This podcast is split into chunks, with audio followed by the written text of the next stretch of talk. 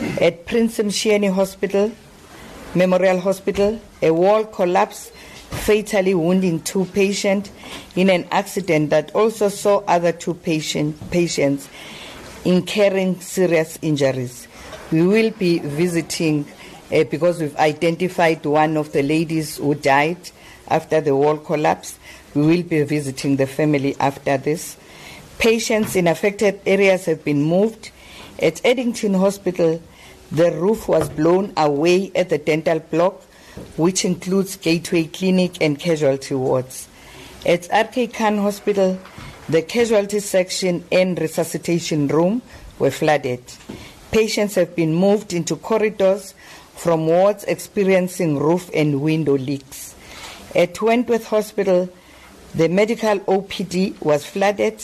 Part of the roof of various wards was blown off. At St. Aidan's Hospital, the administration block was flooded.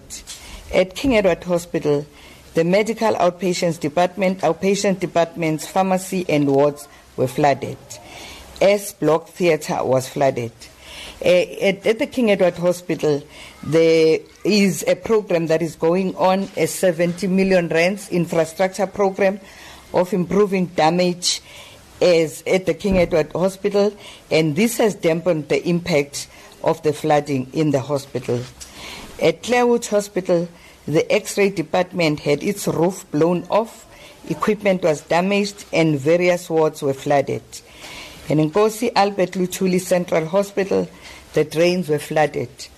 Other institutions affected include Ekuhlengeni Care Center, whose administration and pharmacy sections were flooded. Kwamashu Community Health Care Center had its doors blown off. Emergency medical services were also not spared. Uh, the Wentworth Emergency Services Base was affected. The admin block and communication center were flooded. Trees also collapsed, damaging both private and state vehicles. We thus re- reiterate the call for people to keep indoors as we deal with this unpredictable and dangerous natural calamity.